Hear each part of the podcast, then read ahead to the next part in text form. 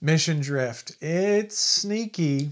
It's sneaky because it can disguise itself in so many different ways. It's easy for your church to feel like it's on mission when you're busy, but unfortunately, that's just not always the case. Now, we've talked about mission drift before, but today I'm going to give you a few specific things to look out for so that instead of mission drift sneaking up on you, you can sneak up on it. So stick around because the Church Helper podcast starts right now.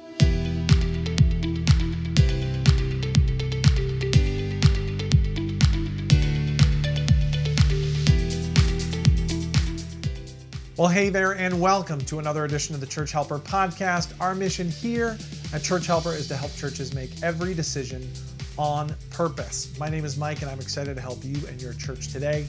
So let's just get into it. Getting off mission isn't something that any church wants, and that's why we always need to be keeping an eye out for it.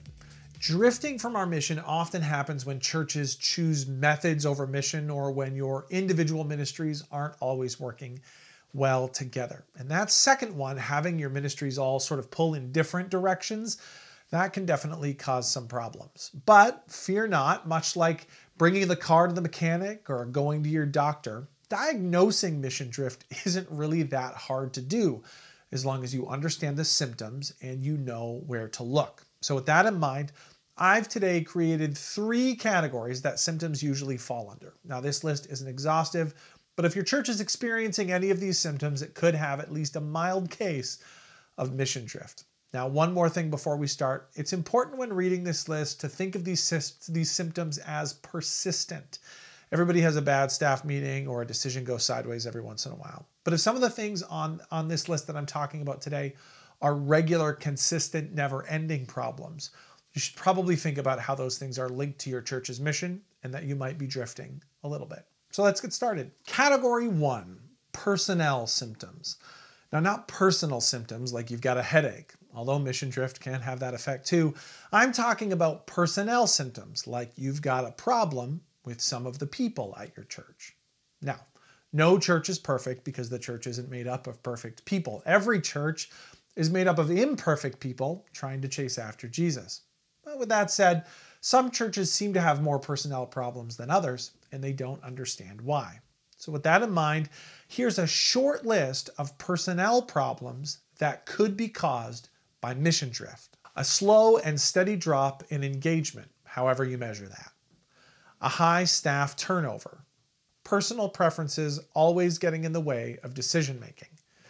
Getting burnt out on things that you're not sure are your job having unclear expectations for your staff and elders, and regularly having your staff or volunteers say things like, I'm not sure what I'm doing here. Now, your congregation's size and age need to be accounted for when answering these questions, but as a rule, if you're dealing with one or more of these issues regularly, you're likely drifting from your mission at least a bit. Now, each one of these categories could be and might eventually be a podcast on their own. But for now, it's crucial to just be able to identify areas that you might be having a problem. So maybe when you're done with this podcast today, you should take some time to think critically through a few of these areas that I just mentioned. See if you can start linking personnel problems with a lack of understanding or commitment to your church's mission. That's a great place to start. And if you're still not sure what to do next, put something in the comments or contact us, and we'll be happy to talk you through it. We'll do our best to help you out all the time because we want to help you make every decision on purpose. Category two ministry symptoms. Now, those are going to be the problems that manifest themselves in your ministries. Again, on a regular basis, things that never seem to go away. Every ministry has its challenges and things that need to be adjusted or repaired but if you're dealing with the following things over and over and over, you likely have a little bit of mission drift in your ministries. This list includes having the same conversation with staff or volunteers all the time, a lack of understanding or buy in from your ministry leaders, people serving in a ministry area saying things like, I don't understand why we're doing this, people arriving to meetings without knowing what they're about Key leaders in your church that don't know your mission or your vision statements, having unclear expectations or measurements of success. So here's a quick story about how uh, a volunteer sort of lost way in their mission and how it affected them at the church. So I was talking to a youth pastor one day about one of his volunteers. His church youth program, it averaged about 25 students and eight leaders per week, and it ran pretty smoothly. Um, and when he first started the job, he said there was this one youth leader that rarely showed up to their midweek program. Now, all the kids uh, and all the leaders loved this particular volunteer, but most of them didn't really expect him to ever sort of be there. Now, eventually, the youth pastor identified the reason, and it wasn't because the volunteer wasn't interested or because he was too busy. It was because he didn't really feel like he was making an impact. The volunteer had a great time when he was there, but he didn't feel like he was making a difference, so he didn't put it as a priority on his calendar. A few months later, the youth pastor assigned that volunteer to be a small group leader, and he provided him with a clear mission. He said, I want you to build relationships and trust with your small group so that when you teach them about Jesus, they listen. And providing that volunteer with a clear mission and a purpose was all he needed to turn his commitment level around. And what's more, now this volunteer doesn't feel bad when he's out of the loop on planning games or knowing the latest gossip because he knows his job, his mission is to care for the guys in his small group. He knows what he's supposed to be doing and he does it very well. He's committed to it. Now, I checked in recently, and as of now, that volunteer rarely misses a week of their youth program and he regularly connects with a small group guys throughout the week. Now, even if he works late or he doesn't have time for dinner, this volunteer still rolls in for youth and he's got tons of energy and he's really excited and he's willing to lead. Now, this youth pastor's problem wasn't a disengaged volunteer, it was a lack of mission clarity. Once the volunteer knew why he was there and why he was necessary, there was total buy in and everybody benefited. Now, why is this story important? Well, because if your church can't articulate to its staff or its volunteers why they're doing what they're doing, you're likely drifting from your mission a little bit. In my story, the ministry had drifted away from its mission just a little bit, and it had a negative effect on the volunteers' engagement. But correcting that was really simple. The youth pastor just needed to understand the church's mission and articulate it to those whom he was leading. So ask yourself this Do your volunteers know why what they're doing is important? Do they understand how it relates to the overall mission of the church? An action step here is easy. At the end of this podcast, go and ask somebody, hey, do you know why you're doing what you're doing here at the church? And then be open to whatever answer you get and carry the conversation from there. Category three financial symptoms. Now, we live in a time where a lot of churches are in financial trouble. The CBC recently reported that in Canada, close to 9,000 churches would close over the next 10 years. And I talk to churches about this all the time. Many of them are struggling with increasing or out of reach expenses and decreased revenue. So the translation on that is a lot of churches are having money problems.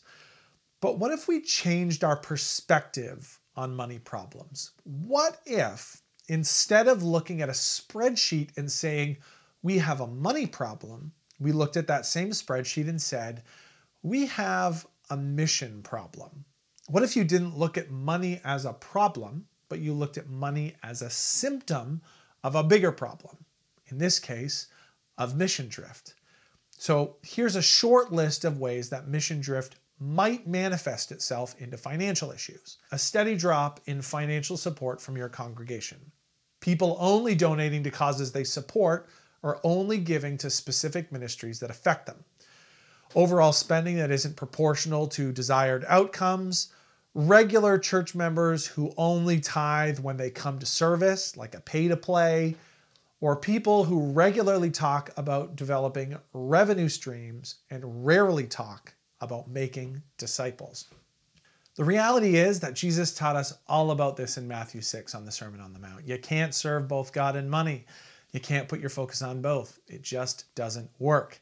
Financial stewardship in the church is essential, but if you're more concerned about the balance sheet than anything else, you've drifted from your mission. And the most challenging part of this is if you're starting to feel the financial pinch now, you've likely drifted from your mission quite a while ago. And this is important to realize because usually people try to fix financial problems with financial solutions. And when you're working at a church, that's just one dimensional and non missional thinking. Every church budget tells a story not only of money coming in and going out, but of the mission and outreach and ministry priorities at that church. It's easy to look at a line in a budget and cut it because, well, that didn't work. But what's hard is to talk about why it didn't work. That's the mission conversation. As always, if you're a staff member or a volunteer and you're still not sure how to identify mission drift, feel free to reach out to us. We'd be happy to have a chat with you anytime because our goal here, our mission, is to help churches make every decision on purpose. And if you want to take one action step right now, you could head over to our website, churchhelper.ca/tools, and you could access our free mission drift assessment tool. And if there's somebody in your life that you think should hear this podcast, they're not really a podcaster or a YouTuber, we've got you covered.